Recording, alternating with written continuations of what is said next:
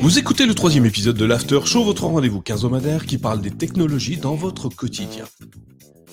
Depuis la création de l'automobile, les technologies ont évolué de manière significative pour améliorer la performance, la sécurité et l'efficacité des véhicules.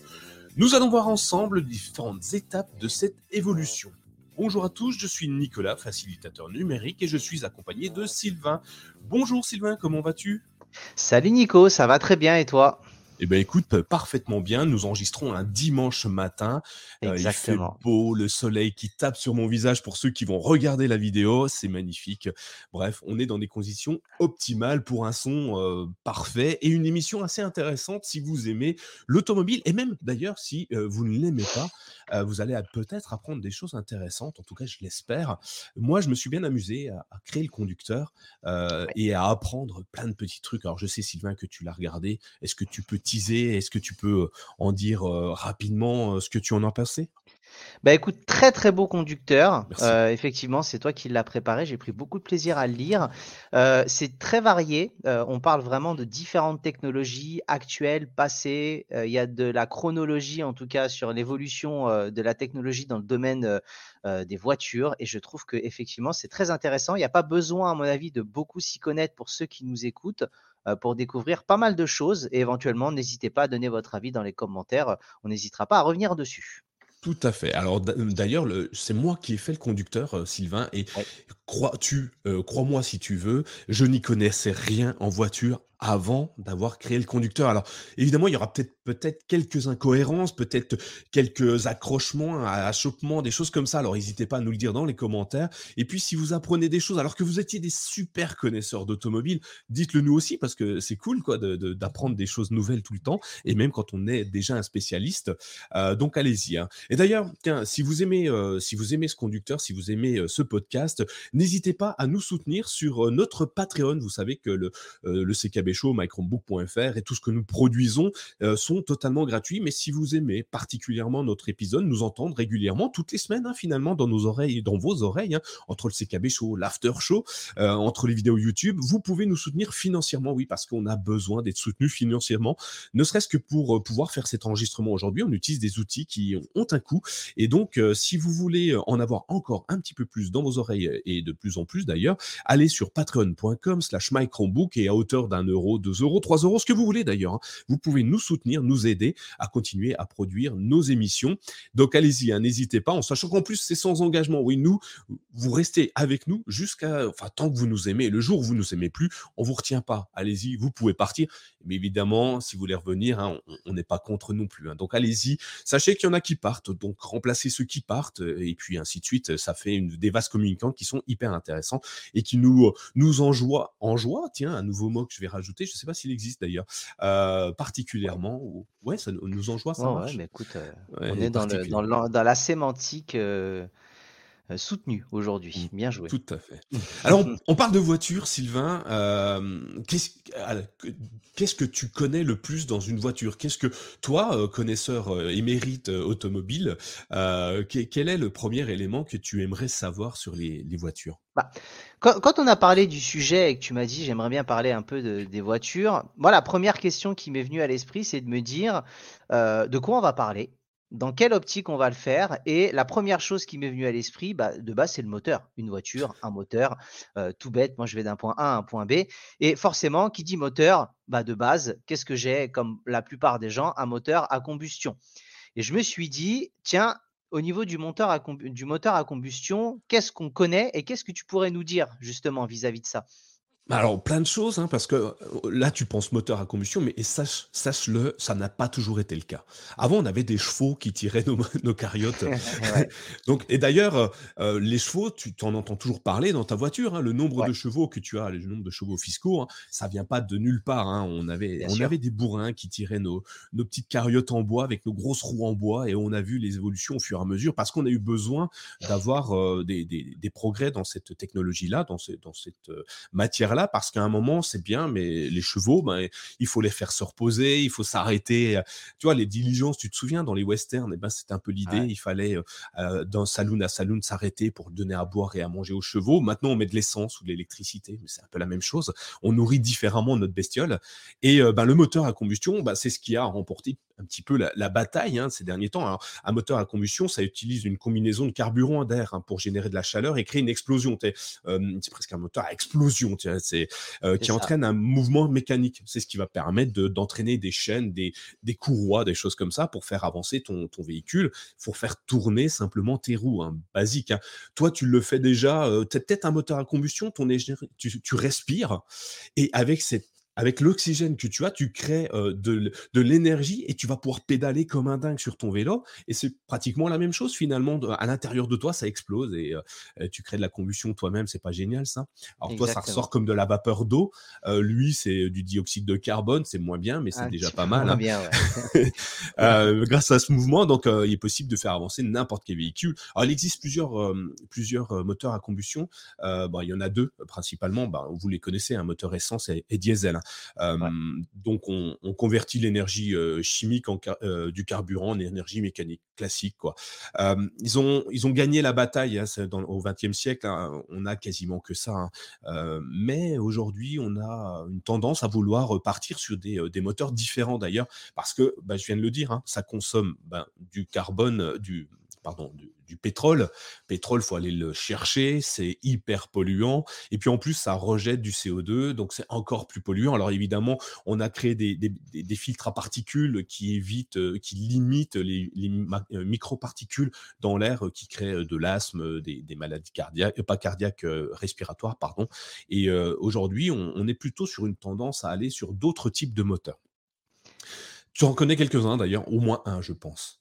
Bien sûr. Alors déjà pour le moteur à combustion, effectivement, euh, ça a gagné la bataille. Alors il y a beaucoup de choses. hein. Je pense qu'il y a des décisions économiques, il y a des décisions politiques. On va pas refaire le monde dans l'émission d'aujourd'hui, c'est pas le but. Mais effectivement, on voit que maintenant il y a de nouvelles décisions politiques qui vont imposer de nouvelles technologies également au niveau des pays. Alors les, années sont pas forcément les mêmes. Après, tu me parles de moteur. Une fois qu'il y a le combustion, on en a déjà parlé un petit peu dans le premier after avec les énergies. Ah, forcément, qui dit moteur, dit moteur électrique. Euh, sujet à débat, on le sait très bien. Euh, c'est quelque chose, euh, il y a des pour, il y a des contre, mais en tout cas, quoi qu'il arrive, la technologie existe et c'est toujours intéressant de, voir ce qu'il en est, comment ça s'est développé, qu'est-ce que ça peut apporter? Également, l'impact écologique que ça peut générer. je suis curieux de, par rapport aux recherches que tu as fait. Je pense que tu connaissais un petit peu de base les moteurs électriques comme tout le monde, mais est-ce que tu as appris des choses qui t'ont surprise éventuellement? Bah, oui, pas mal de choses. Alors, pour, avant de revenir sur l'électrique, pourquoi le moteur thermique, le moteur à combustion, a gagné la bataille hein, C'est simple. Hein. C'était à l'époque, il y a longtemps, donc les moteurs thermiques étaient plus simples et moins coûteux à produire, hein, clairement, qu'un moteur électrique. Aujourd'hui, un moteur électrique, c'est beaucoup moins coûteux qu'à l'époque. Souviens-toi, les batteries électriques, c'était des choses énormes. Souviens-toi la première disquette que tu mettais dans un ordinateur qui avait une capacité moindre que la, le plus petit des smartphones du marché ou je, je sais même pas, enfin, une puce NFC était plus grosse en capacité mémoire que ta première disquette. Donc forcément, les batteries électriques étaient coûteuses. Donc ça n'avait pas bien marché, c'était lourd, c'était pas très fiable, des, difficile, à stocker l'énergie dedans. Et puis l'avantage du, du, moteur thermique, c'est qu'il pouvait fonctionner avec du carburant, du carburant qui était facilement accessible à l'époque. Tu faisais un trou dans le Texas et pouf, il y avait un gisement de pétrole qui apparaissait. avec ta pioche, tu pouvais le faire. Maintenant, on creuse de plus en plus profondément. Euh, c'est plus compliqué. Mais euh, tu vois les vieux films américains où il y a le Derek qui. Euh, Derek, Derek, Derek, Derek, c'est pas lui. Hein, qui Derek, c'est allemand. qui, projette le mec qui met un coup de pioche dans le sable et pouf, tu as un geyser qui, qui part de, de, de de gasoil comme ça, enfin pas de gasoil, de, de pétrole qui, qui, jaillit du sol. On, est, on, en est loin maintenant. Hein. Oui, mais on sait par nature que de toute façon, l'énergie, euh, tout ce qui est énergie fossile et tout ce qui est en tout cas euh, pétrole, a une durée limitée et qu'à un moment, les ressources euh, seront épuisées. Donc, on est obligé de base d'anticiper et de trouver d'autres alternatives. Et pour l'instant, effectivement, celui dont on parle le plus, c'est l'électrique. Et, d'ailleurs, l'électrique, ben, tu me le demandais, est-ce que j'ai découvert des choses? Euh, La réponse est oui, euh, parce que je me suis dit, euh, bah, le moteur électrique, on en entend beaucoup parler aujourd'hui. On a Tesla, on a, toutes les Peugeot, Volkswagen, il y a des, constructeurs qui changent complètement leur, leur, façon de penser en disant que d'ici 2024-25, en fait, ils seront uniquement à l'énergie électrique sur leur voiture, alors qu'ils étaient les porte-drapeaux du, du moteur thermique, la combustion. D'ailleurs, beaucoup de gens crient au scandale en disant, oui, mais moi, j'aime l'odeur du carburant, j'aime le bruit de mon moteur, j'aime les rapports, j'aime tout ça. Oui, mais c'est pas écologique et on peut faire beaucoup mieux, je pense. Euh, et, ce que j'ai appris, c'est qu'en fait, c'est très vieux, le moteur électrique, ça, date de 1821. Le premier moteur électrique euh, pour une voiture a été monté en 1821 par un certain euh, Michael Faraday. Tu, en as peut-être entendu parler, ce petit bonhomme très intéressant, physicien, hein, qui, a, fait une première démonstration c'était qu'une euh, une expérimentation une expérimentation expérimentale tu vois c'était une démonstration expérimentale pardon. une, phase pré-alpha euh, bon il a fallu plusieurs années avant que ça soit complètement développé pour un usage industriel et les premiers moteurs électriques qui sont été, qui ont alimenté les, des machines industrielles. Ça arrivait au milieu du 19e siècle donc c'était pas tout de suite tout de suite. Mais au fil du temps les moteurs électriques sont devenus plus compacts. On les voit hein. maintenant les batteries c'est des choses beaucoup plus fines. D'ailleurs c'est comme ça que Tesla a gagné ses, lettres de noblesse en produisant lui-même ses propres batteries, donc plus fines, plus compactes, donc plus puissantes, euh, ce qui les a permis de rentrer plus facilement dans l'automobile parce qu'on n'a pas un hangar entier derrière toi, hein, tu ne traînes pas une charrette avec des batteries quand il y a une voiture électrique. Non, non, non, pas très intéressant. C'est sous, alors je vais parler pour Tesla, mais en fait c'est sous le châssis, enfin c'est le châssis quasiment du, véhicule qui vient euh, compléter la totalité de tes batteries.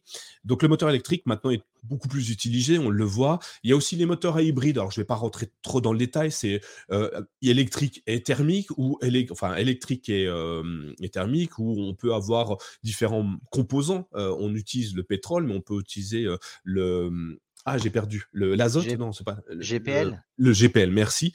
donc, c'est des systèmes de, à gaz qui sont plutôt intéressants. Et en, continuant un petit peu, bah, je te l'ai dit, au milieu du, 19e siècle, on arrive sur la première présentation d'un produit industriel avec une batterie. Mais la première voiture, alors celle que j'ai réussi à définir comme étant la première voiture électrique, elle, est, elle était, ça a été officialisé comme étant la Loner Porsche. Porsche, ça te parle un petit peu. elle a été construite en 1898 par Ferdinand Porsche lui-même, hein, carrément. elle est alimentée par deux moteurs électriques qui, sont intégrés directement dans les roues un peu comme les vélos électriques, tu vois, les bah, moteurs si, mes souvenirs sont bons, enfin, c'est d'après ce qu'on a dit, c'est la voiture derrière, donc on voit un peu, ça doit ah être ce qui est à, avant, à l'avant là, donc à droite de votre écran. Vous voyez que par rapport à l'arrière, c'est pas, c'est pas creux, c'est rempli. Est-ce qu'on peut se mettre de côté pour ceux qui regardent? Ah, on voit pas bien. Non, je suis désolé, je peux on pas voit quand même un peu le bas de la roue, effectivement. On, voit bien un socle supplémentaire. Et donc, c'est à ce niveau-là que la batterie était, euh, était mise à disposition. C'est ça. Vous aurez l'image dans les notes de l'émission. Hein. De toute façon, vous verrez, c'est assez intéressant. Alors, c'est rudimentaire, hein, mais c'est très joli, hein, ceci dit. Très hérité des, des, premières voitures à vapeur ou euh, qu'on avait, ou, des choses comme ça. C'est plutôt sympa. Des sièges velours rouge euh, avec. On est, chez, Porsche, quand même. On est chez Porsche, le rouge dès le début, euh, voilà, le standing euh, est important. C'est ça. Et donc, elle a été, euh, donc la Loner Porsche est, donc définie comme étant la première voiture électrique. Et c'est assez bluffant parce que ça n'était du jamais vu à, l'époque. Hein. Aujourd'hui, la voiture électrique est presque rentrée dans nos mœurs, ce qui n'est pas du tout le cas, et, c'est assez étonnant. Alors, on n'atteint pas des vitesses exceptionnelles, mais on est déjà très très bien placé. Hein. On est sur du, alors je l'ai pas noté dans mes souvenirs, c'est entre 80 km/h qui est déjà énorme. Donc c'est plutôt sympa. On est en 1898, hein, on est quand même. Bien sûr, mais je suis toujours intéressé parce que mmh, nous, on voit ça avec nos yeux de maintenant, c'est-à-dire avec des fonds de financement, des banques qui vont prêter, des investisseurs et ce genre de choses. On est dans une logique entrepreneuriale assez facile maintenant, on a l'habitude de ça.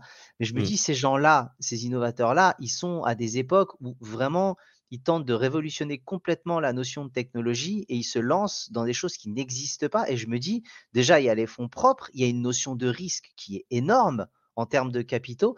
Et j'ai toujours une, espèce de fascination pour ces aventuriers de l'entrepreneuriat de se dire, on y va quand même, on va créer quelque chose sans aucune certitude de réussite.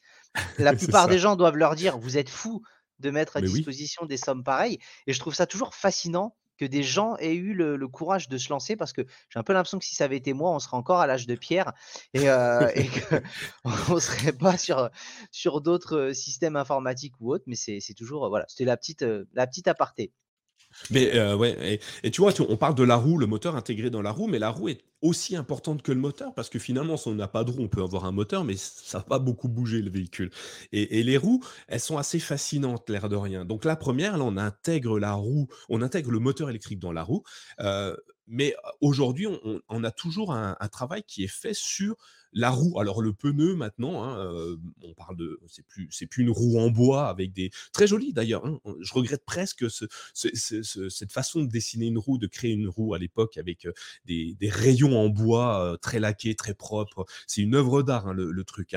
Et, les roues se sont transformées en pneus. On a rajouté du caoutchouc, encore du pétrole d'ailleurs. On a rajouté des chambres à air, des choses comme ça. donc ça, vous les connaissez tous. Je vais pas trop aborder le sujet. On a plusieurs types de roues, quatre saisons, été, hiver, machin. Donc en fonction de la, du cran du véhicule, la, possibilité de, prendre le froid plus ou moins bien, parce que tu as les, pneus hiver, l'intérêt c'est qu'ils arrivent à, ne pas durcir avec le froid euh, lorsque tu roules sur une route, c'est ce qui permet de ne pas avoir un, un plot, un truc trop, trop rigide et tu vas pouvoir adhérer à la route plus facilement. mais il y a une évolution qui est intéressante. Là, on, fait un bond tout de suite dans le passé, dans le futur, pardon. Il y a Michelin, mais d'autres, hein, Goodyear et, ou mmh. Anko, qui ont créé des nouvelles générations de pneus qui sont exceptionnelles, sans air. Alors ça, c'est une technologie de fou. Hein. C'est en cours de développement, donc c'est pas finalisé. Mais même si on les voit déjà arriver dans les chantiers, dans des gros chantiers où les roues sont mises à, rude épreuve avec des gros cailloux, des trucs pointus dans tous les sens. le problème, c'est que quand tu arrivais sur quelque chose de pointu, ton pneu, il crève, ta chambre à air, elle a un trou. Hein, je vous fais pas le dessin, mais vous savez ce que c'est qu'une roue. Tu as fait du vélo. Donc, même si tu sais pas ce que c'est qu'une roue de voiture, tu vois un peu le vélo. Quand il faut remplacer ta chambre à air, c'est déjà pas super sympa. Alors, sur une, voiture, c'est encore plus compliqué. Bah, il y a Michelin qui a, présenté un produit qui s'appelle euh, euh, Uptis. C'est une roue sans chambre à air, sans air. Euh, et ils se sont dit, on, va, on va faire un pneu increvable. en, deux ans et demi, ils ont, ils ont créé ce système-là. C'est un pneu, je vous mettrai l'image dans, dans, les notes de l'émission également, c'est un pneu avec plein de, comment dire, de rayons en plastique, si tu veux, qui vont amener J'ai l'image sous les yeux, ouais, je vois. Voilà, un peu comme un nid d'abeille, si tu veux, avec des alvéoles un peu partout, mais creux. et donc, tu le vois, hein, tu vois qu'il est creux, et tu as juste un tout petit peu de, caoutchouc autour de ce, de ce pneu-là. Et l'idée est simple, hein, ils s'aperçoivent qu'il y a énormément de pneus qui sont jetés pour une usure. Là, on va pouvoir remplacer juste la lamelle autour de ce pneu et du coup, il ne s'usera plus ou moins, beaucoup moins. Et du coup, on jettera beaucoup moins de produits. Alors, ça tombe bien, le pétrole coûte cher parce qu'il faut aller chercher de plus en plus loin. Donc, pour faire du caoutchouc, il faut du pétrole. Donc, si on peut en mettre le moins possible dans un pneu, c'est encore mieux. Et euh, ben, Michelin a déployé ça, mais tous les grands vont, vont le sortir. Donc, c'est super intéressant. La technologie, c'est pas uniquement de l'informatique, la technologie, c'est aussi des petits détails comme ça où juste des alvéoles vont faire que ton pneu va pouvoir prendre toutes les chocs euh, possibles sans abîmer ta jante et aller vraiment très très loin. En fait, moi, je suis assez fan. Ouais, c'est bien. Il y a une notion écologique, euh, puis il y a une notion pratique. Donc, euh, c'est passionnant de voir à quel niveau ça va, ça va évoluer de toute façon. Et en tout cas, je pense qu'effectivement, toutes les grandes marques vont se lancer dans ce genre de choses. Et puis, tu as un effet levier, c'est-à-dire qu'il euh, y en a une qui va sortir une évolution, et puis petit à petit, c'est quelque chose qui va se démocratiser de plus en plus. Et je pense que euh, si on en reparle dans 15 ans, on en rigolera de se dire, euh, regarde, ce dont on parlait, c'est un standard, et ce sera toujours intéressant. moi, tu me parles de pneus. Je t'avoue que qui me dit pneus, j'ai tendance à parler de route, forcément, hein, tenue de route, de pneus ou quoi que ce soit. Je pense que tu en as entendu parler. Moi, j'en ai entendu parler un peu, tu sais, des, des, routes, des autoroutes qui rechargent justement un petit peu euh, bah, les, les, les, voitures euh, niveau, parce qu'on parlait de pneus et d'électrique. Moi, j'avais entendu parler, tu sais, qu'en Suède, euh, dès 2018, ils avaient lancé en fait une expérimentation, tu sais, pour électrifier, on va dire, les, routes, on va dire, et qui rechargent les véhicules. Et j'ai vu que ça a fait ses preuves et qu'ils envisageaient d'étendre ça sur l'ensemble du réseau du pays. Alors, on sait que les pays scandinaves sont toujours assez avant-gardistes dans leur manière de fonctionner. Euh, je sais que tu as fait des recherches par rapport à ça. Euh, est-ce que tu peux nous en parler un petit peu plus? Ouais, alors, ce qui est intéressant effectivement, bon, on a des on a des des pneus qui vont nous de nous permettre d'adhérer de plus en plus à la route, mais on va avoir des systèmes électriques, des des voitures avec des moteurs électriques, mais la problématique des voitures électriques, c'est le temps de chargement. Aujourd'hui, Ouais. quand tu vas à ta pompe à essence, en allez, en 3-5 minutes, tu as rechargé ta voiture, tu repars. Aujourd'hui, les voitures électriques, même si ça s'améliore, hein, au fur et à mesure, heu, il faut plusieurs, heu, une demi heure à peu près pour recharger ta voiture en fonction de du chargeur, le superchargeur que tu as ou pas. Et heu, d'autres se sont dit: «Ouais, bah, c'est le frein à l'adhésion, du grand public pour les voitures électriques». Parce que passer une demi heure à attendre à la borne, même si Tesla a un moyen hyper intéressant puisqu'ils installent leurs bornes dans des zones, à fort int à à intérêt avec des des des choses à faire autour, soit des restaurants, soit des musées, soit de plus en plus, et heu, mais ça reste quand même pénible de te dire: «Ah, il faut que j'attende une demi heure, oh là là, c'est qu'est-ce que je vais faire pendant cette demi heure là?» donc d'autres se sont dit: «Bah, allez, allons-y, créons des routes qui vont recharger nos véhicules pendant que tu roules. C'est juste bluffant. Et cette Mmh. technologie, tu la connais déjà puisque tu l'utilises déjà dans ton smartphone. Tu sais, la technologie QI, la recharge sans contact. Et ben en fait, euh, ces, ces- ces- ces sociétés se sont dit on va intégrer la recharge sans fil dans- sur les autoroutes. Euh, sur les autoroutes, les routes un petit peu partout, hein, ils s'embêtent pas avec ça. Euh, c'est utilise donc une recharge par induction Heu et ça a été testé dans plein de pays. Alors moi, j'ai mis en avant le Royaume-Uni, mais il y a plein d'autres destinations. Même, heu, aux États-Unis, il y a des des des cas. Je vous ai mis une petite vidéo pour que vous compreniez à quoi ça sert dans les notes de l'émission, donc allez voir. Le l'idée, c'est en fait, tu suis une ligne. En fait, en gros, il va y avoir une ligne tracée sur la route et tu suis cette ligne-là. Donc il va falloir effectivement que ton véhicule soit adapté, hein, que tu puisses recharger en en sans contact. Mais tu suis cette ligne-là, heu, jaune, rouge, bleu, enfin peu importe la couleur que tu veux et heu et cette ligne, en fait, est un chargeur sans contact et tant que tu roules dessus, eh ben, ta voiture se recharge en permanence. Donc, elle ne se décharge même plus, elle se recharge automatiquement. Donc, elle se décharge, elle se recharge. c'est une dynamo, tu sais, comme la lumière, heu, tu pas presque besoin ça, de ouais. pile, la dynamo, heu, te faisait le travail de la de la pile. Voilà.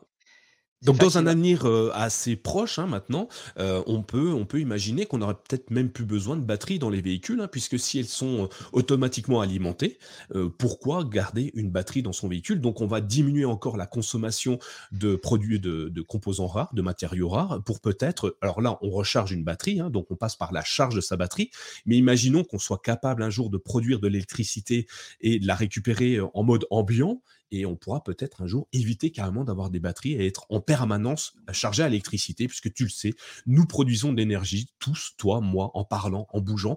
Et si on est capable de récupérer cette énergie un jour, on pourra alimenter un véhicule sans aucun bien problème. sûr. Bah, disons que dans un premier temps, il faudra, heu, générer toutes les routes avec ces technologies-là, mais on sait que les évolutions vont tellement vite, ils sont capables de nous sortir des choses. Moi, pour revenir dessus, je je me suis permis un peu de lire justement ce qu'il y avait sur la Suède parce que j'ai trouvé que leur manière de fonctionner en gros, heu, ce que j'ai lu, c'est qu'en 2030, ils se sont fixés l'objectif de ne plus utiliser d'énergie fossile pour les transports. Donc ça, c'est ce qu'ils ont annoncé. Alors après, on verra un peu ce que ça va donner et justement, ils ont lancé le e-road Arlanda. ouais. Heu, donc c'est une portion de base qui avait été lancée en 2018 de 2 kilomètres qui consiste en un rail électrifié encastré à fleur de la route dans la partie centrale. Et en fait, les véhicules, ils s'y connectent avec un patin contacteur mobile, en fait, qui est sous le châssis, et ce qui fait qu'il est géré par des capteurs. Et en gros, bah, ça permet de générer euh, tout ça. Et le patin, il se rétracte automatiquement ça, en cas d'accident, par exemple. Donc, tu vois, ils ont vraiment pensé à tout. Et c'est relié à la terre. Et donc, c'est un rail qui est électrifié et qui envoie du courant sur des sections euh, courtes au passage d'un véhicule. C'est-à-dire qu'en plus, c'est de la technologie intelligente dans l'emploi et, euh, et e-road Arlanda, on vous mettra le lien euh, par rapport à ça parce que ça a été lancé en 2018 sur 2 kilomètres. On sait que effectivement, vu que ça a fait ses preuves, il commence la Suède à se dire est-ce qu'on déploierait pas ça sur tout le, le réseau? C'est 20 000 kilomètres de route, la Suède. Donc, ça. globalement, ils estiment qu'ils pourraient avoir un gain de 3 milliards d'euros d'économie en énergie fossile s'ils arrivent à le générer. Voilà. C'était intéressant de voir ça parce que je trouve ça intéressant d'avoir fait un test grandeur nature, d'avoir des prévisions de dates, de coûts euh, et d'écologie. Donc, je vous invite à vous renseigner euh, sur ça parce que c'est euh, c'est vraiment passionnant. Ouais, c'est mais ça fonctionne un petit peu, heu, comme les les trains, heu, TGV, heu, avec le le le fil qui Mm. est pendu au-dessus et c'est c'est plutôt intéressant donc non, à voir à voir, heu, à voir très prochainement. C'est ce qui va faire que les voitures électriques vont gagner du terrain encore plus, parce que sans ça aujourd'hui le le gros frein, hein, clairement, c'est, d'ailleurs on en reparlera des freins, tout à l'heure, mais le gros frein à la voiture électrique, c'est la recharge et peut-être, la le recyclage futur, des batteries. Bien sûr. D'ailleurs, heu, là on est hey, on est on est parti dans le futur, refaisons un un petit pas en arrière, regardons un petit peu dans le rétroviseur et Ouais. heu, pour, pour voir euh, le, le, rétroviseur, pour toi, est-ce que c'est quelque chose qui est arrivé instantanément dans les voitures? Alors, tu as vu la voiture, l'honneur la, Porsche. Euh, est-ce que tu as fait attention? Est-ce qu'elle avait des rétroviseurs? Est-ce qu'elle n'en avait pas? Euh, j'ai pas fait attention, mais je pense que c'est pas forcément quelque chose de base qu'ils ont mis en place, dans le sens où au début il y avait tellement peu de véhicules je suis pas vraiment sûr qu'il l'ait mis de suite. Mais là, vraiment, et c'est vraiment sans regarder le conducteur, je te le dis tel quel.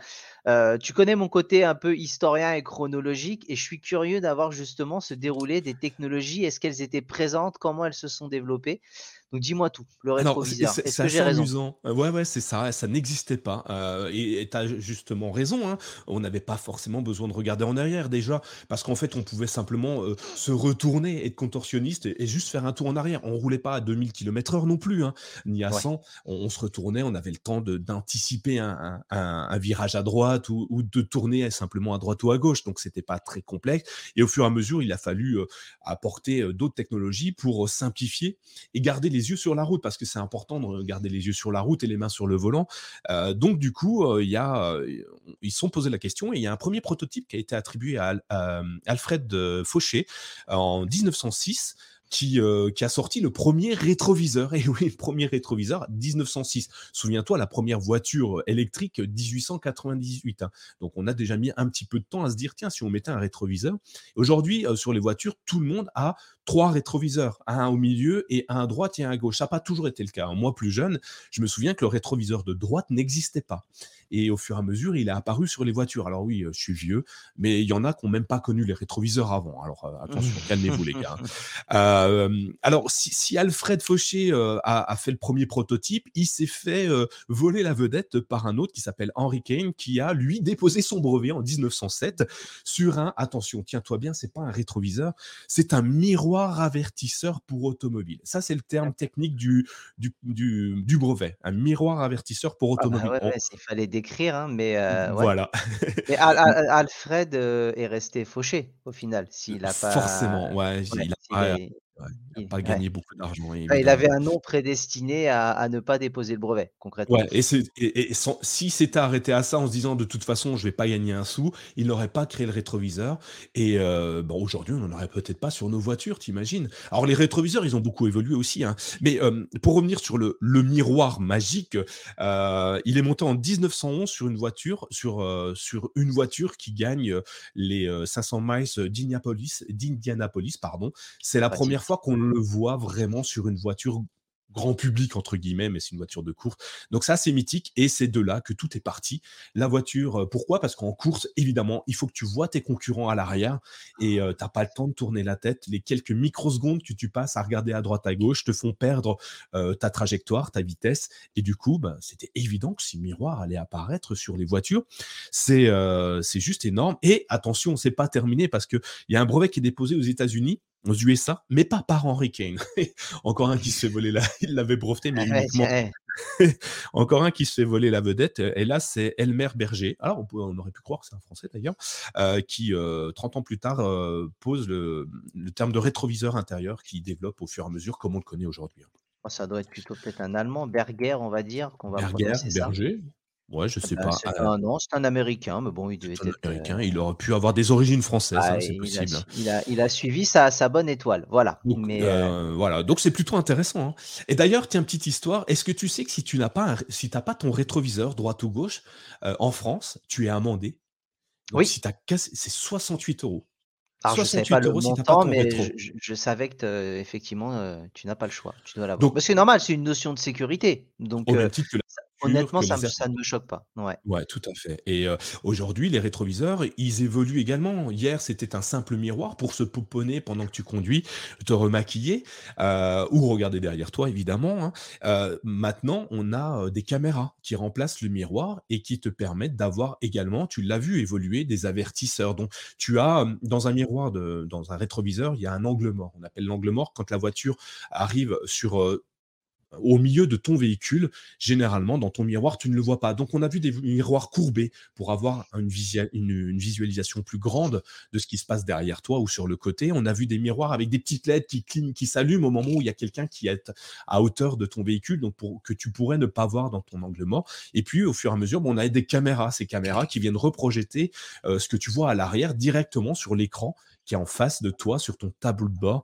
Et ça, c'est assez bluffant. L'évolution informatique débarque progressivement dans, dans, les voitures. On en reparlera également un tout petit peu plus tard parce que la technologie informatique comme on la connaît aujourd'hui a révolutionné pas mal de choses au niveau de la voiture. Et comment ça se passait au niveau des... Parce que tout à l'heure, tu sais, tu parlais de la première voiture avec les freins dans la roue comment ça se passait à l'époque au niveau des freins? Tu vois, en termes d'évolution, parce qu'on sait que maintenant on a des freins à disque, on sait qu'on a un système, voilà, qui est quand même, tout le monde entend parler: «Il faut changer vos plaquettes de frein monsieur». Mais globalement, je présume que dès le début, c'était pas comme ça. Les vitesses n'étaient pas les mêmes. comment ça ça s'est développé? Est-ce que tu as pu faire des recherches par rapport à ça? Je suis assez curieux. Rapidement, parce que comme je te l'ai dit au début, c'est pas mon univers. La voiture, à la base, n'est pas n'est pas ce que je pensais être le plus technologique possible et finalement, en se penchant dessus, on s'aperçoit qu'il y a plein, plein de choses. Alors, au début, c'était des freins un peu comme ton vélo. Tu vois, les les petits patins en plastique, enfin, je sais même pas ce que c'est, hein, les petits patins que tu vois, tu freines et ça vient ça appuie directement en caoutchouc là, en caoutchouc, voilà. contre le caoutchouc, ouais. Au début, c'était ça. On avait simplement une planche de bois, euh, un petit parpaing en bois que tu appuyais fortement sur ta roue en bois elle-même et qui venait ralentir la roue. Autant dire que c'était pas très très sécure. Bon, ceci dit, à 20 km/h sur ta chariote, ça va, ça passe. Hein. Euh, regardez euh, certains films western, tu les vois freiner. Oh, il peut freiner longtemps. C'était une grande barre que tu tirais vers toi. Et au fur et à mesure, ça s'est amélioré. Donc, on avait toujours ces, patins. En fait, on, a toujours des patins, des, ah, j'ai perdu le terme, des, mâchoires qui viennent appuyer sur le, sur le, sur un, sur le, la roue pour la ralentir, la, freiner petit à petit. Et puis sont apparues d'autres technologies comme les freins à disque qui ont changé hein, complètement le, le, système de freinage. Donc les freins à disque sont beaucoup plus performants que les freins à tambour. Ça y est, j'ai cherché le nom, j'arrivais pas à le retrouver. ça offre une distance de freinage beaucoup plus courte, une meilleure stabilité. Donc quand tu freines, tu freines progressivement. C'est pas des à-coups, c'est pas un freinage brut. En fait, on, vient freiner progressivement. Et tant mieux parce que quand tu freines brutalement, ton véhicule vient se mettre à glisser. D'ailleurs, on le voit, ceux qui utilisent le frein euh, mal la plupart du temps sur la neige, par exemple. Moi, j'habite dans un endroit où il y a beaucoup de neige l'hiver et euh, on voit les touristes euh, passer qui eux freinent, font plein de petits à-coups parce qu'ils ont peur et puis pouf, ils partent dans le fossé. Alors que ah, freiner tranquillement. C'était toi, croisé. Voilà, et ils finissent dans le fossé. Et moi, gentiment, avec mes chaînes, eh ben, je viens les sortir du fossé. Et j'ai pourtant équipé uniquement de pneus neige. Et j'ai juste appris à utiliser le frein moteur, typiquement, puisque ralentir, descendre dans les tours dans le moteur te permet de ralentir ton véhicule. Et tu n'as pas forcément besoin de te servir de ton frein. D'ailleurs, dans les voitures électriques, c'est le même principe. Pas forcément de frein, puisque au même titre qu'un aspirateur, quand tu l'éteins, ça s'arrête, tu vois. Mmh, et ben, mmh. le frein dans la voiture électrique, c'est pareil. Quand tu d'accélérer, ça n'accélère plus. Donc, ça ralentit progressivement. évidemment, tu as des freins pour ensuite stopper si vraiment tu as un besoin de stopper, mais euh, le freinage est de plus en plus euh, simple et de plus en plus court et sécurisé. Euh, tiens, juste pour la petite histoire, est-ce que tu sais combien de temps on met si tu roules à 50 km/h Est-ce que tu connais, tu as passé ton permis hein, comme moi, est-ce que tu connais la distance de freinage quand tu es à peu près à 50 km/h Est-ce que tu connais la formule? Alors honnêtement, je ne m'en rappelle plus du tout. je crois que je te dirais peut-être, 25 mètres pour s'arrêter, 50 ah, km heure. Mais, honnêtement, ça fait très longtemps et je pense que si je repassais le code, je ne l'aurais sûrement pas, comme tout le monde, hein, maintenant, mais il faudrait que je repotasse le bouquin. Ouais. Mais t'es pas loin. T'es pas loin. La formule de calcul n'a pas vraiment évolué. Donc, je dirais même que tu as peut-être juste aujourd'hui avec les nouvelles technologies. Mais au départ, quand la distance de freinage a été calculée, c'est pas très compliqué. Quand on est à 50 km heure, on prend les dizaines et on multiplie, on multiplie le, chiffre des dizaines par 6. Donc, 50 km heure, ça fait 5. On multiplie ça par 6 et on a donc du 30 mètres. Oh, donc, on a 30 mètres. Je, ouais, pas, si loin. Ouais, je pas si loin. Et, et je dirais, t'es plus, à mon avis, tu as même juste maintenant, puisque ben, les technologies ont évolué depuis cette fameuse formule de calcul. Alors pour le fun, je vous ai mis un petit tableau avec les distances de freinage en fonction des kilomètres et le, le, temps de réaction aussi, parce qu'en fait, c'est pas le tout de freiner, quand tu appuies sur ton frein, effectivement, tu vas freiner et tu vas mettre un certain temps, une certaine distance pour t'arrêter. Mais il y a aussi la, réactivité, euh, notre réaction euh, qui mmh. permet de freiner. Et ce temps de réaction peut euh, parfois rajouter quelques mètres supplémentaires parce que le temps que tu appuies, les quelques secondes que tu vas appuyer, que tu vas mettre pour penser à appuyer sur ton frein, vont te faire perdre ah quelques bah, mètres de route. La fatigue et les produits illicites, c'est pour ça qu'il y a de grosses préventions et il y a de grosses sanctions par rapport à ça, parce que derrière, effectivement, ça rallonge et ça peut générer, des accidents et malheureusement des drames, donc c'est important tout ça. Ouais. Alors, pour revenir sur les, les, freins à disque, hein, je vais vous donner les, quelques points intéressants sur le truc. Moins d'usure, évidemment. Ils s'usent beaucoup moins qu'un frein à tambour. Hein, on n'appuie plus comme un bourrin sur le truc. Moins de bruit. Euh, ils produisent beaucoup moins de bruit quand tu freines. C'est vachement agréable. Hein, quand tu conduis, c'est toujours mieux que d'entendre ton crissement euh, pendant que tu freines. les vieilles voitures, t'entendais ça, c'était amusant. C'est plus esthétique. Tu l'as vu peut-être, certaines voitures, les Tesla, les Porsche, les... en fait, les, les, les freins sont rouges. On les voit à travers la jante, c'est super beau. Euh, ça donne un côté très esthétique au véhicule. Et puis évidemment, c'est une meilleure conduite puisque on peut freiner plus vite, plus simplement. C'est plus, euh, comme je le disais, la capacité est beaucoup plus, euh, élevée. Donc on a un, freinage qui est très optimal. Hein. donc en fait, voilà, l'évolution des freins, on le voit rapidement, hein, le, tambour, l'électrique, le bois, tout ça, c'est une évolution hyper intéressante pour les véhicules et pour notre sécurité au quotidien. Ouais, et tu me connais, moi, on va parler d'électrique, on va parler de ça, et j'ai un côté feignant. Et je sais pas, moi, ma, mère avait une Diane 6 à l'époque, un peu l'équivalent d'une Dodoche. Et le truc insupportable, tu sais, quand il faisait chaud, il n'y avait pas de clim, ou tu voulais peut-être ah, ne serait-ce que légèrement, voilà, et tu avais l'espèce de manivelle où à la fin, tu avais des biceps qui étaient développés. Et je me souviens que quand il y a eu pour la première fois les vitres électriques dans la voiture, à quel point tu te rends compte que ce détail-là te change la vie? Je ne sais pas si ça te t'a fait la même chose.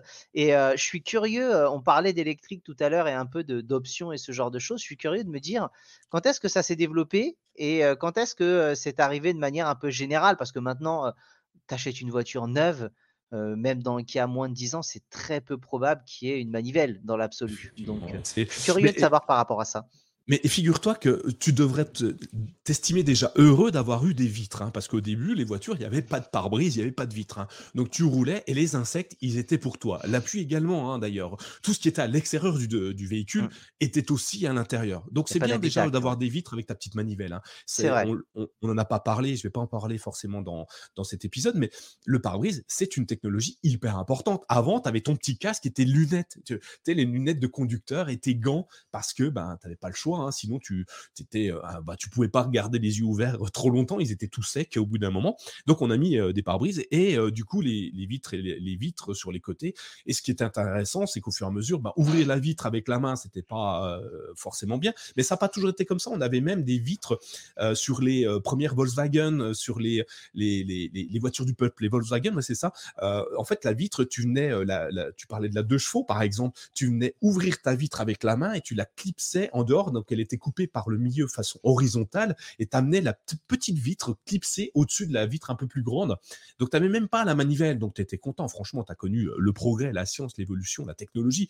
Bon, évidemment, maintenant qu'on a la voiture électrique et les boutons, c'est vachement mieux. Alors, ça, c'était un temps 1940. Hein, donc, tu aurais pu euh, avoir une voiture avec. Euh, avec avec comment l'assistance électrique à l'ouverture des fenêtres. au, fil, au, fil, au fur et à mesure des années, en fait, les systèmes électriques sont énormément amélioré. Au début, il y avait des problèmes, les moteurs n'étaient pas assez puissants, donc ça montait pas très très vite. Tu passais plus de temps à regarder ta vitre monter ou à descendre. À descendre, ça allait vite, hein, parce qu'avec la pesanteur, ça allait très vite, mais à mmh. remonter, ça passait plusieurs temps.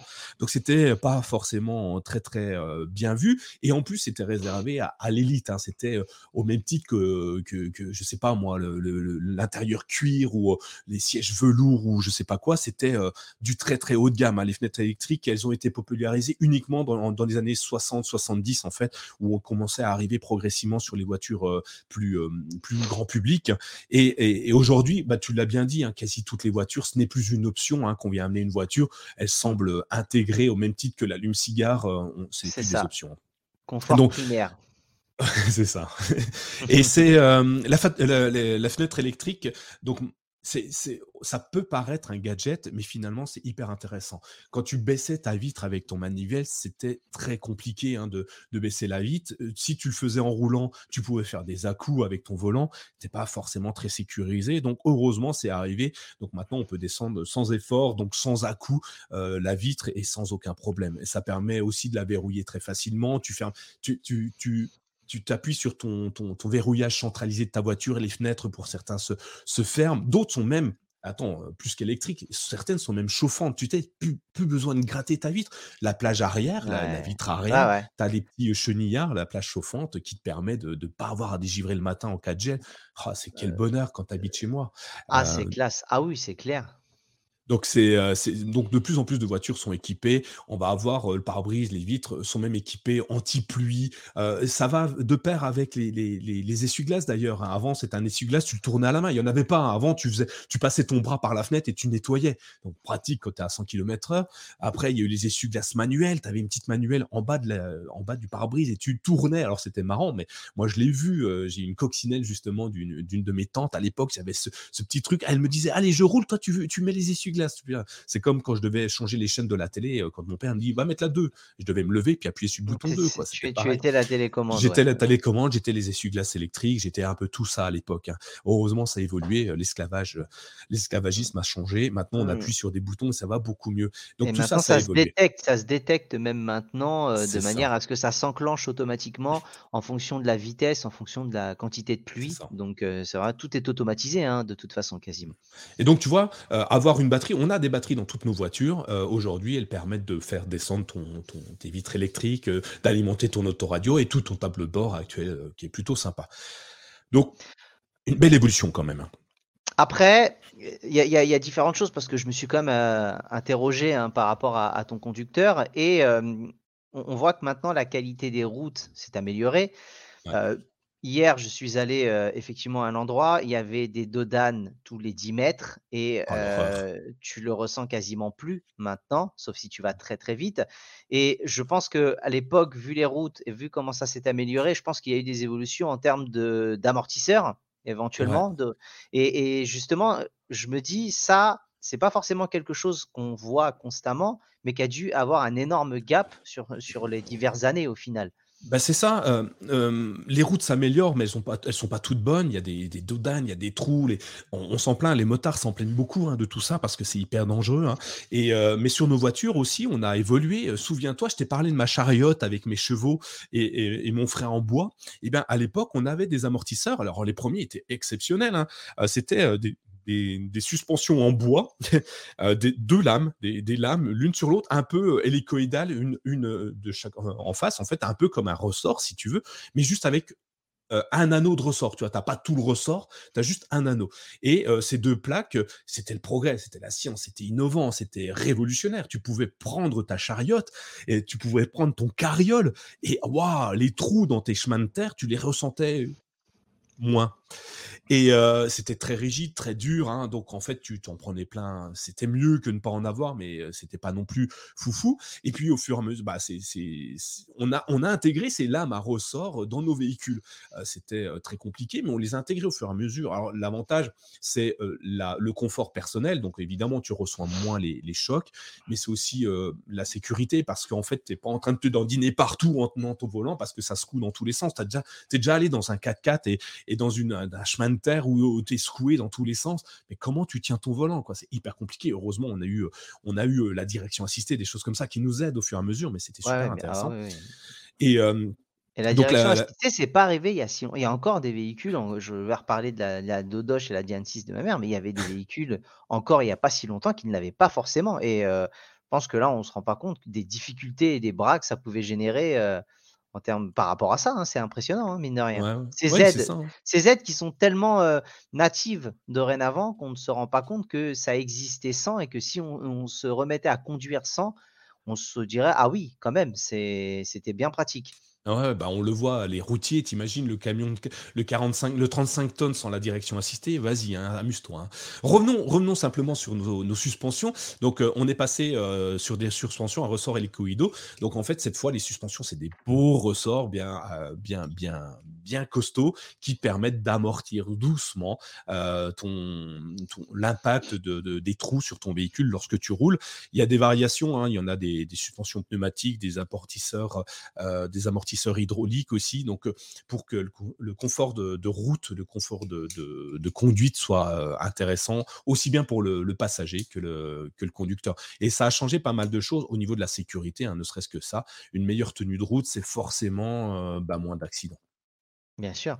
Non, mais c'est. De toute façon, pour moi, il y a deux choses. C'est que il y a, y a la notion de confort, effectivement, qui s'est améliorée, on le voit, à vitre électrique et tout un tas de choses, mais il y a surtout une notion de sécurité parce que on se retrouve avec très peu de véhicules, avec euh, tout les routes sont quasiment maintenant béton, enfin pavées, on va dire. Il y a, il y, a, il y a possibilité de rouler dessus. Le véhicule, on est des millions de millions de véhicules. On va de plus en plus vite, on va de plus en plus loin et on conduit sur de plus en plus longues périodes.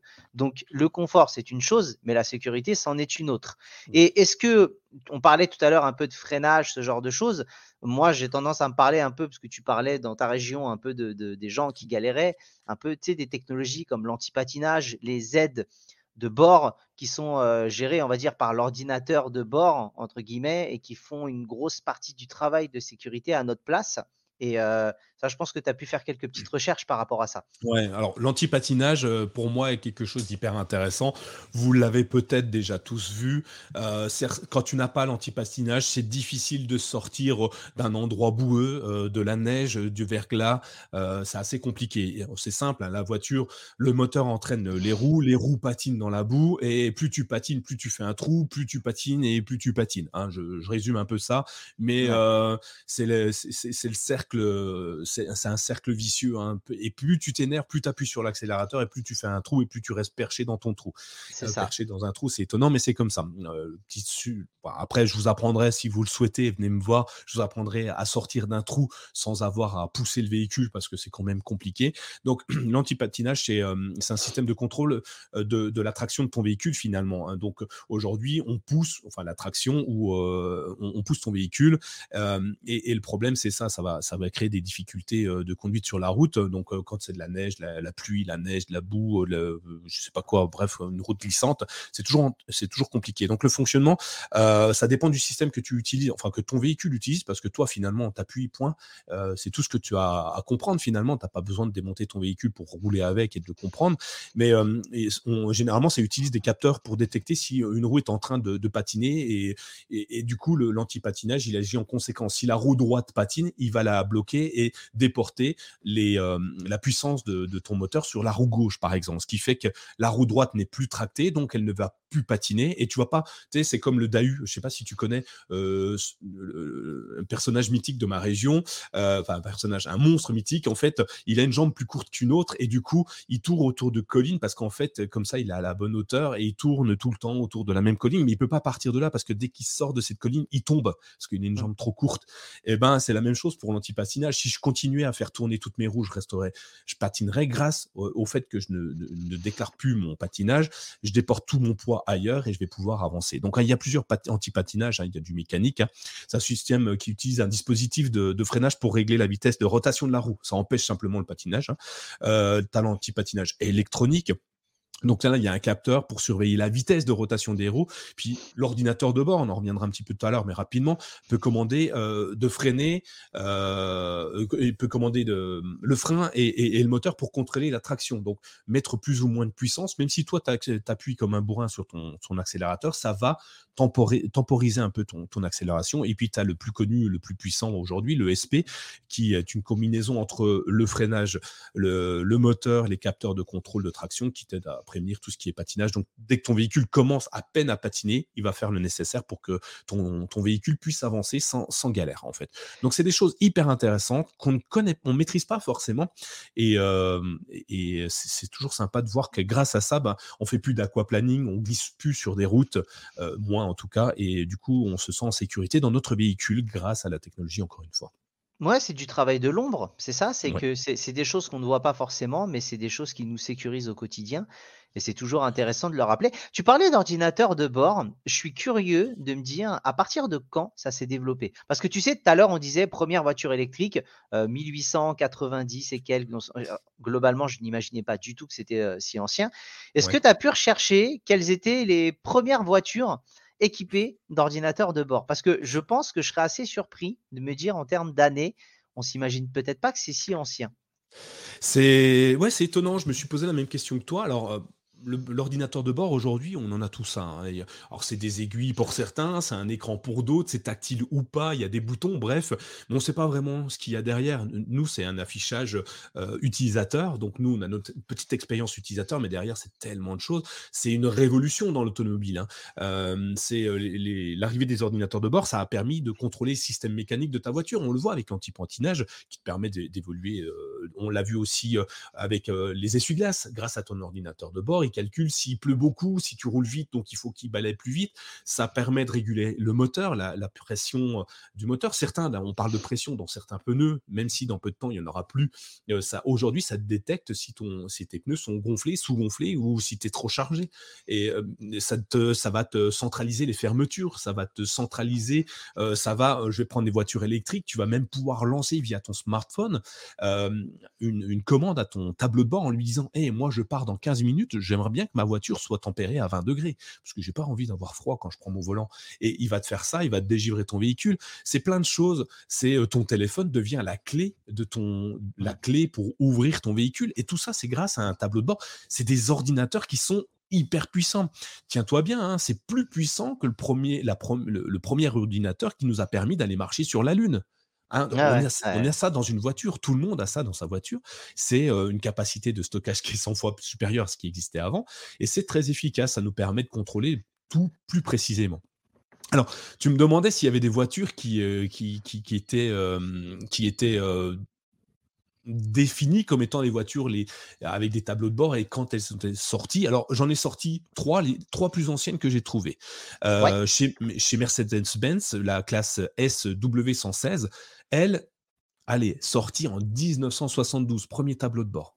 Ouais, Bah, d ouais, ça 72, heu, tu tu beaucoup qui nous écoutent le connaissent pas. Bon, il y en a d'autres qui le qui qui connaissent cette date-là. D'autres l'ont lu dans dans les livres d'histoire. Ensuite, c'est Cadillac Séville en 75 et puis BMW, heu, 7 série E23 en 77. Heu, c'est les premiers tableaux de bord qui sont arrivés et ça fait plus de 40 ans, quoi. Donc ça fait 40 ans qu'il existe des tableaux de bord et et tant mieux, hein, Heu, c'est, près de 50 ans, ouais, maintenant. Ouais, bah, me On n'est pas loin, pas tant que ça, hein. hein, allez. Voilà, voilà, je dis ça, je dis Voilà. rien. Donc, heu, les tableaux de bord, c'est, heu, en gros, ça a permis plein d'avantages, meilleure performance, meilleure efficacité des systèmes mécaniques. Ça a amélioré la sécurité et la conduite, hein, grâce à, bah, détection de de la voiture devant nous, par exemple, heu, grâce au tableau de bord. Aujourd'hui, hein, ça a pas toujours été. Les détecteurs de proximité, quand tu te gares, heu, tu sais pas si tu es à 10 mètres ou à 10 centimètres du du mur derrière toi. Ça a amélioré donc le confort de cons de conduite, ça a amélioré la précision aussi, hein. Maintenant, quand tu tournes, tu tournes bien. Tu vois, tu es pas obligé de tourner 4 fois ton volant. Là, tout ça va être géré par ton ton véhicule et ça augmente évidemment la fiabilité en réduisant les défaillances humaines. Ça va même te te réveiller? Il va dire: «Oh, oh, tu es en train de dormir, il serait temps que tu t'arrêtes». Heu, j'imagine bien un réseau électrique et puis par la suite, on va le voir, mais l'intelligence artificielle qui va venir, hem, travailler tout ça.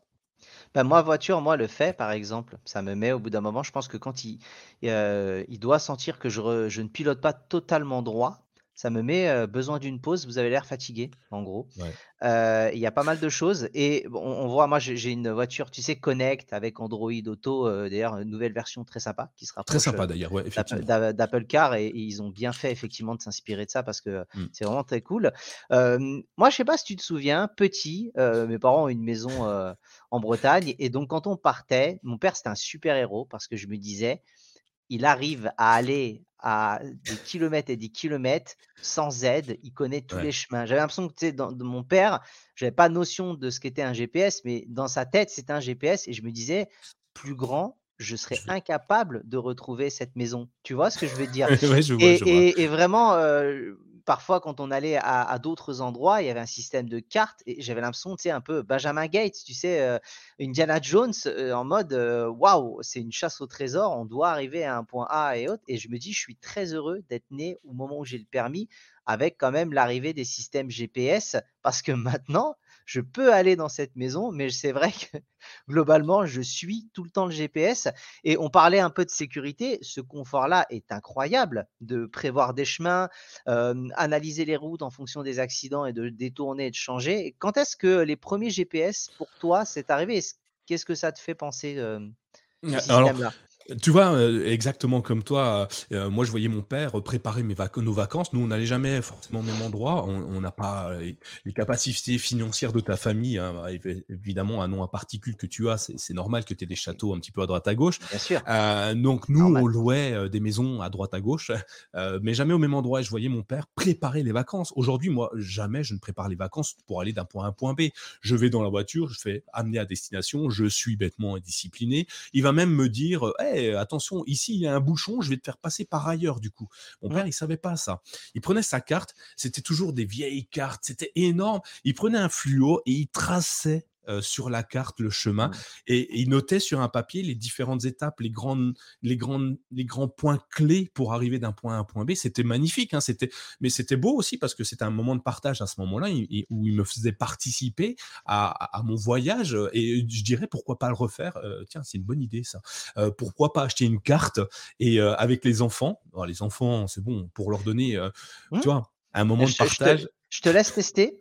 Vraiment, et je te laisse me faire un retour d'expérience avec plaisir. Ben, je vais essayer, je vais essayer, euh, je, te redirai.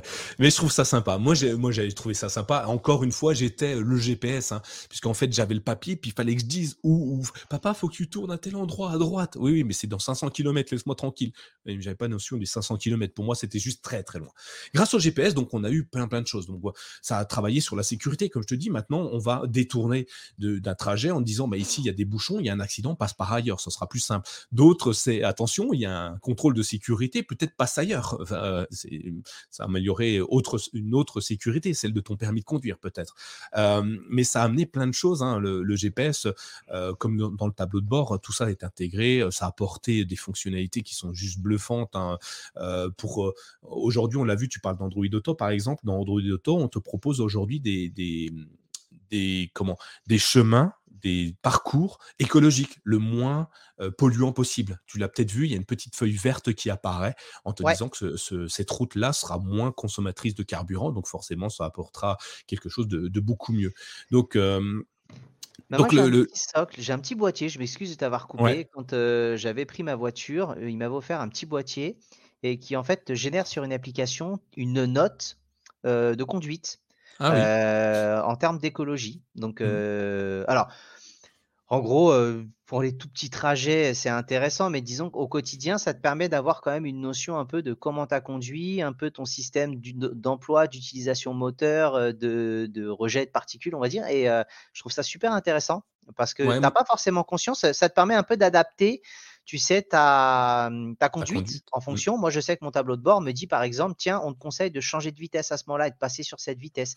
Donc, il y a des moments, c'est pas possible. Parce qu'il y a des moments, toi, tu as la vision de la route et tu es obligé de t'adapter en fonction. Mais tu as quand même une petite aide en disant, niveau moteur et niveau écologie, si tu passes sur cette vitesse-là, c'est mieux. Euh, et, c'est fort quand même. Les constructeurs l'intègrent. Moi, dans ma voiture, c'est intégré. J'ai une note sur 100 en fait sur tous mes trajets. Et euh, tant que j'ai pas remis à zéro, ma note fluctue. Et c'est une feuille qui se remplit, une feuille d'arbre qui se remplit au fur et à mesure de verre. Et j'essaye toujours d'être à 70. C'est débile, hein, mais j'essaye toujours d'être à 70. Moi, quand on me donne un score à faire, j'essaye de l'atteindre. Non, mais ça, c'est obligé. Ça, c'est normal. C'est malin. C'est très, très malin de développer. La gamification de l'écologie est, hyper intéressante. Et j'essaye donc, je, je change mes rapports correctement, je freine moins et je fais du, freinage moteur en ralentissant, en, anticipant mon freinage ou ma réaccélération. Donc je gère dans les, dans les descentes, je n'accélère pas. Si je suis déjà à 110, je suis à 110, c'est bien, j'ai pas besoin d'aller plus loin. Donc je laisse couler ma voiture en restant à 110 et euh, j'utilise énormément. Donc, il y a plein de systèmes de sécurité, comme les airbags et compagnie anti-blocage. Mais j'utilise un truc, moi, personnellement, que, je trouve hyper intéressant, c'est le régulateur de vitesse. Je pose ma vitesse à 130 quand je suis sur autoroute et je n'y touche plus. Je viens que freiner si j'en ai besoin. Ça, ça m'aide énormément à garder un rythme correct, garder mes points déjà d'une part, mais aussi à ne pas consommer inutilement. Et quand j'ai besoin d'accélérer, j'ai une voiture assez puissante pour accélérer si besoin est. Et donc, ouais, tous ces systèmes sont intégrés dans le véhicule. Ça permet des assistantes de freinage. Tu vois, il va te dire freine plus vite. Et même quand tu vas freiner, en fait, c'est lui qui va. Parce que tu sais, bloquer tes freins, c'est pas bon. Appuyer comme un débit sur tes freins, tu vas glisser. Et heureusement que tous nos systèmes de sécurité sont là. Parce qu'en fait, quand tu appuies sur ton frein, il va pas bloquer tes freins. Il va, parce que si tu mmh. bloques tes freins, ils vont souder à, ta, à, ton, à ton disque et du coup, ben, en fait, tu n'as plus de frein. Tu es, es, sur un patin à glace est-ce que tu as des freins sur un patin à glace? Pas trop, hein, c'est pas, c'est pas ça. Euh, ça va t'amener plein de choses. On fera un after dessus justement, l'évolution des patins à glace. Ça peut être intéressant, tu vois. C'est ça. D'hier à demain. Alors, je, n'y connais rien, mais j'irai voir. Euh, c'est voilà, tu, tu vas voir, euh, ton GPS va être groupé à tes capteurs pour te donner l'anticollision, la stabilité, le maintien des voies. Enfin, plein de choses comme ça qui est hyper intéressant. Et demain, on aura, on aura sûrement des voitures hyper autonomes très très autonome d'ailleurs. Hein. De toute façon, quand tu vois maintenant l'évolution des GPS, des tableaux de bord, euh, des systèmes d'airbag, des sécurités, des avertisseurs de choc qui te peuvent même piler à ta place, parce que la mienne fait ça par exemple, tu vois. Alors parfois, si le capteur est un peu trop sensible, il euh, faut faire attention. Mais euh, là, on est vraiment, on va dire, dans le présent de ce qu'il nous apporte. On voit maintenant quelque chose qui se développe de plus en plus. Tu viens d'en parler, les voitures autonomes. on, on pense à Tesla, au Google Car, éventuellement peut-être Apple Car dans, dans les prévisions Qu'est-ce que pour toi, est-ce que ça va se démocratiser? Est-ce que vraiment ça restera un point de vue de gadget? Est-ce que ça va se développer? Il faut que tu te mouilles un peu là, Nico. Ah oui, on a besoin de ton avis. Là, on parle de présent qui bascule vers le futur, un peu la DeLorean. Tout le monde s'en souvient, hein, vraiment. voilà. Et qu'est-ce que tu en penses? Et pour toi, aujourd'hui, à ton avis, est-ce que ça va fonctionner? Est-ce que ce sera utilisé? Dis-moi. Oh, plus que ça, en tout cas. On sait que ça fonctionne, mais est-ce que ça va se démocratiser? Alors pour moi, euh, c'est presque la fin, euh, presque une conclusion qu'on peut faire euh, sur l'épisode. La voiture autonome, on, en connaît une, t'en connais une. Tu te souviens de K2000 Ah là là, K2000, K2000. avec le, avec le, faisceau rouge devant. Ah, pour ceux qui ne le connaissent pas, je vous ai mis une photo dans les notes de l'émission. Mais K2000, c'était déjà les prémices de la voiture. Enfin, c'était pas, c'était même pas les prémices, c'était l'imaginaire de de ceux qui ont créé la série. et, comme beaucoup de choses, hein, généralement, d'abord la fiction et ensuite la réalité colle à la fiction. Alors, dans certains cas, c'est bien, dans d'autres, ça ne l'est pas. Mais en l'occurrence, K2000 était précurseur. Hein.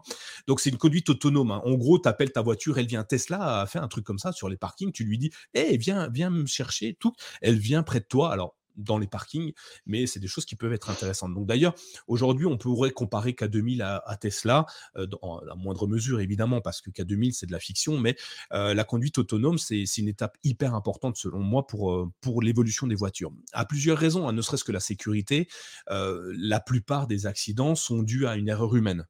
tu prends ton téléphone, t'as bu, t'es fatigué, t'as pas fait attention, t'as pas vu le ballon, t'as pas vu l'enfant trouvé, t'as loupé une priorité les gens ne sont pas de base des tueurs en voiture, c'est l'inattention, l'accidentel. Et donc la voiture autonome va régler, à mon sens, pas mal de problématiques, même si aujourd'hui, euh, beaucoup disent, ah ouais, mais la voiture autonome a encore tué quelqu'un. Oui, enfin, ils font des tests sur des milliers de millions de kilomètres. Et effectivement, il y a des accidents et, tout accident est à déplorer, évidemment. Mais si on s'était arrêté à ça, aujourd'hui, on ne serait pas dans un avion. Parce que souviens-toi, les premiers aviateurs, ils se sont tués quand même. Hein. Ils ont testé des avions, ils se sont écrasés, ils sont morts. Totalement. Euh après, mais je pense que ça fait peur pour certains. En fait, je pense, que, je pense que le fait que quelque chose fasse une action à notre place fait peur. Et puis, il y a des réglementations en fonction des pays, en fonction des lois, en fonction des normes, bien évidemment. Et, comme tu dis, tout accident est déplorable. Et, bien évidemment, euh, on ne veut pas, enfin, est à déplorer et on ne veut pas que ça arrive. Mais euh, on sait que ça se développe, on sait que ça marche. On, avait déjà les voitures qui pouvaient se garer sans toi. On voit que maintenant, il y a des trajets qui sont faits énormément. Et au niveau du futur, ça va continuer à se développer, ça c'est sûr et bah certain. Est-ce que vraiment, dans 50 ans, 20 ans, 30 ans, je ne sais pas Est-ce que vraiment à la fin, on ne passera pas juste un permis qui sera un permis d'assistance de véhicule autonome avec la possibilité évidemment de reprendre en cas de défaut, mais ce ne sera pas un permis totalement différent, allégé? je, vais loin directement pour pousser un peu le raisonnement, mais est-ce que ça ne va pas totalement changer ce business model-là? Moi, je pense carrément que les permis devraient disparaître par la suite parce qu'en fait, euh, tu te souviens du cinquième élément, les voitures volantes, où euh, la voiture, elle conduit toute seule, elle n'a pas besoin de toi. Et euh, on sera plus des passagers d'un véhicule qui ne sera peut-être même pas le nôtre. on va prendre un véhicule qui passe devant nous, on s'assiera à l'arrière, à l'avant, enfin peu importe. On l'a vu, hein, chez Google, il n'y a même pas de volant sur la voiture, les, voitures qui sont proposées. Donc, si on revient un petit peu déjà pour redéfinir ce qui est les, conduites autonomes, ça a été normé et défini par la Société industrielle automobile, la SAE, euh, qui euh, définit euh, cinq niveaux d'automatisation. Alors, niveau 0, rien, c'est tu tiens le volant, tu te débrouilles comme un grand, c'est toi qui conduis. Le niveau 1, c'est l'assistance dit minimale. Le véhicule peut aider à, sur certaines tâches, telles que, bah, tu l'as dit, hein, le maintien de la vitesse, le freinage d'urgence, mais le conducteur reste totalement en charge de la conduite. Le niveau 2, c'est une conduite partiellement autonome. Le véhicule, il peut effectuer certaines tâches, pas trop hein, de conduite, mais euh, comme euh, prendre une certaine direction, de l'accélération. Sur les autoroutes, ça peut être très pratique, hein, parce que c'est très normé l'autoroute. Euh, mais le conducteur doit pouvoir reprendre le, volant assez rapidement. D'ailleurs, on, demande que le conducteur ait les mains sur le volant. D'ailleurs, il reste responsable de la conduite et des accidents potentiels. La conduite numéro 3, le niveau numéro 3, c'est la conduite sous supervision. Là, tu l'as dit, c'est peut-être le permis de assistant euh, voiture autonome. Euh, il peut effectuer, euh, donc ta voiture, grâce à ça, va pouvoir effectuer la plupart des tâches de conduite. Et, et le conducteur devra quand même pouvoir être en mesure de reprendre le, contrôle. Mais bon, si jamais il peut s'endormir un petit peu, c'est pas grave. Si tu vois, la voiture va négocier pour lui le virage s'il faut, va pouvoir faire des choses. Et enfin, le Graal du Graal qu'on aimerait, la conduite 4 et 5, ce sera une conduite complètement autonome. Le véhicule pourra faire toutes les tâches. Tu lui diras, je veux aller de là à là, et il se débrouillera. que ça soit en pleine ville, en campagne ou, en, ou sur des autoroutes, peu importe, il pourra voir grâce à des systèmes de lidar pour des, des systèmes qui va pouvoir voir voir ce qui se passe sur la route, des capteurs, des, choses comme ça, voir tout ce qui se passe, définir s'il y a un danger potentiel ou pas, euh, et euh, s'arrêter, freiner, accélérer, faire le nécessaire, doubler s'il y a besoin pour, euh, mettre en sécurité les passagers du véhicule. D'ailleurs, il y a une grosse polémique autour de ça. Si euh, il y a quelqu'un qui est au milieu de la route, euh, qui faut-il protéger, le passager de la voiture ou la personne qui est devant toi? Euh, Par défaut, on ne sait pas encore. A priori, ce serait le passager. C'est ça. C'est les normes qui sont. Enfin, il y, a beaucoup de choses à développer et à travailler. Donc Aujourd'hui, tu vois, on est, on a déjà évolué pas mal. Hein. On est passé de la voiture où il fallait presque pousser toi-même ta voiture, la direction pas assistée, assistante, où il fallait tirer dessus comme un malade. On est passé sur des, voitures avec des, des, niveaux de 2 à 3. On a des voitures qui sont un peu autonomes, hein, qui arrivent à faire pas mal de choses. Par contre, les voitures 4 et 5, elles seront pas encore disponibles sur le grand public. C'est trop compliqué. Il y a énormément de paramètres à faire. Les, les, les normes sur la route ne sont pas les mêmes de pays à pays on roule à gauche pour certains, on roule à droite pour d'autres. Les panneaux ne sont pas définis tous identiques. Donc, c'est un peu compliqué d'adapter ça. Et puis après, ben, il y, a, la loi. Est-ce que qui sera responsable en cas d'accident? Est-ce que c'est le, le, constructeur ou le conducteur à voir. Donc, c'est des choses qui sont en phase d'être résolues, solutionnées, et ça va pouvoir faire avancer ça. Alors, on l'a vu, hein, certains se sont vantés, comme Elon Musk, de dire que sa voiture était totalement autonome d'ici deux ans. Il s'avère que la vidéo qu'il nous avait montrée était un fake, et c'est dommage parce que du coup, on se retrouve avec, un faux espoir, mais je suis persuadé que c'est des choses qui vont arriver très très rapidement et c'est pour le bien de tout le monde parce que je sentirai plus mon fils en sécurité dans une voiture qui est conduite toute seule plutôt que lui au volant, tu vois? Il rentre de soirée, je préfère que c'est la voiture qui le ramène. Après, de toute façon, ah oui, parce que déjà, il y aura la notion de fatigue, de réflexe, d'alcoolémie, de drogue. Je ne souhaite pas à ton fils, bien évidemment, de, de les prendre, mais globalement, on ne sait jamais si demain un conducteur est amené à, être comme ça. Donc voilà, ça, ça peut entraîner des dérives d'un côté, de, de l'autre. On n'est pas là, nous, pour euh, vraiment parler trop politique dans ce niveau-là, mais de dire que c'est possible, ça existe et que ça se développe. L'intelligence artificielle va pour moi, augmenter et magnifier peut-être c'est ce qui va se développer dans l'avenir. moi, pour finir, j'avais juste on, en avait parlé. J'avais juste parlé un peu, tu sais, des. J'avais regardé au niveau des autoroutes. J'avais vu que moi, c'était à l'époque, c'était en Allemagne, je crois que j'avais vu ça. Tu sais, où les rainures blanches, tu sais, qui te permettent de, mettre des vibrations et euh, ça peut éventuellement te réveiller en cas de, tu vois, de, somnolence ou ce genre de choses. Ils avaient fait un système où quand tu roulais dessus, ça divisait de la musique classique. J'avais trouvé ça incroyable. Voilà, technologiquement parlant, c'était euh, un concept et je trouvais ça sympa. J'ai vu que tu avais fait des recherches et que tu avais mis une vidéo. Euh, T'en penses quoi, toi? Parce que j'avais trouvé ça vraiment sympa. au, début, premier point, je me suis dit, mais c'est génial. En fait, tu roules, ils ont mis des bandes. Euh, c'est un peu comme les bandes à trou, tu sais. avant, tu avais euh, des, appareils à bande avant les, avant les vinyles. je sais pas comment ça s'appelle. Les, je sais pas, les appareils à bande, où c'était des bande perforée qui passait mmh. dans un instrument et qui faisait de la musique à chaque fois, qui venait taper sur, un, sur, une petite cloche, si tu veux, ou une corde qui venait taper quand le trou était, était là. Donc l'appareil tapait dessus, donc les aiguilles tapaient sur, sur la corde et ça faisait de la musique. Et bon, finalement, ils ont fait la même chose. Ils ont peint des rainures de façon à ce que les unes derrière les autres, quand tu roules à une certaine vitesse, tu obtiens une musique. Alors c'est assez amusant, hein, franchement. Je vous ai mis d'ailleurs le, la vidéo, comme tu le disais, euh, Sylvain, sur, sur, euh, sur les conducteurs. Allez écouter ça, c'est bluffant. Bon, euh, il s'avère que c'est amusant, mais les riverains qui sont à côté de ça entendent aussi la musique parce que c'est pas à l'intérieur de l'habitacle, c'est le bruit de ton véhicule qui va changer au fur et à mesure. Et du coup, les habitants entendent ça et c'est une ah, nuisance sonore impressionnante. Ça peut être gênant si t'as pas, tu sais, les, fameux panneaux ou les fameux ouais, un peu isolés au niveau phonique par rapport à ça. Je suis d'accord, mais je trouvais que finir sur ça, c'était une, petite note sympathique de musique et, donc voilà, c'était le, Google, YouTube Music, Spotify ou Apple Music version route globalement. je trouvais ça musique classique, hein, qui plus est. Hein, c'est c'est amusant euh, et, vraiment intéressant. Alors, on pourrait imaginer, pour terminer, euh, que euh, l'avenir de la voiture, bah, comment tu l'imagines, toi, l'avenir de la voiture, finalement, si, si on clôture en une minute? Bah, ah, il y, a une partie de moi, euh, on va dire, qui a grandi avec, euh, avec Retour vers le futur et qui s'imaginerait une voiture euh, qui pourrait, qui pourrait voler et qui pourrait effectivement aller à des vitesses incroyables. Un mélange un peu avec le sixième sens, comme tu dis, cinquième élément, pardon. Cinquième élément, ouais. Sixième sens n'a rien à voir. Hein. Il y a juste un chiffre, mais qui, lui, par contre, pour le coup, serait amené à nous emmener d'un point A à un point B, donc avec une possibilité peut-être pour des gens qui n'ont euh, des, restrictions en termes de déplacement que ça pourrait aider. Il y a quand même, quand même des usages.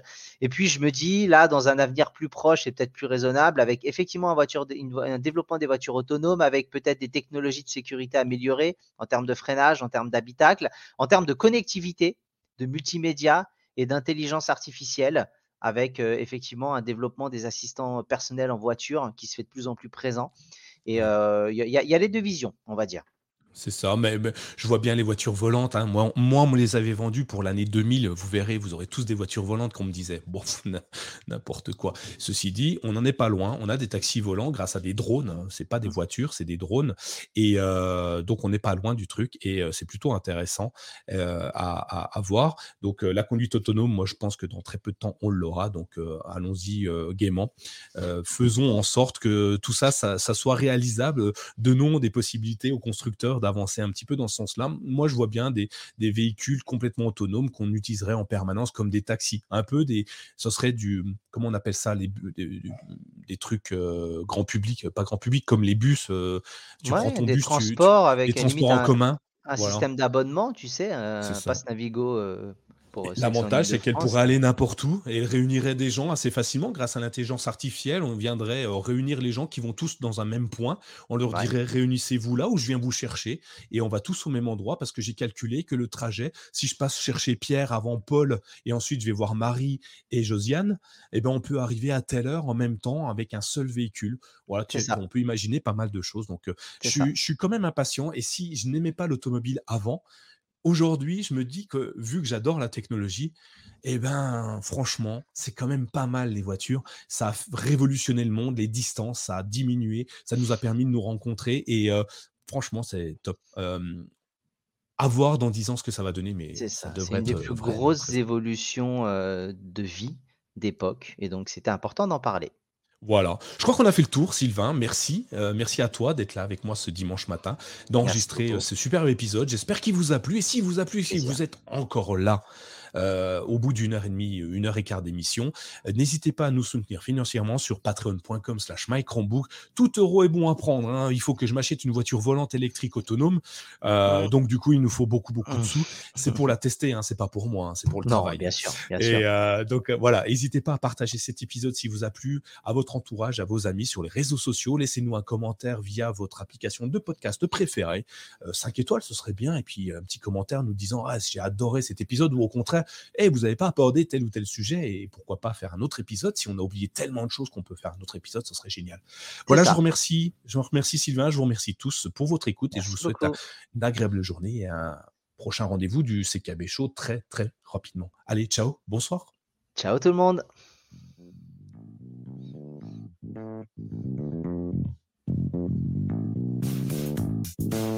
Thank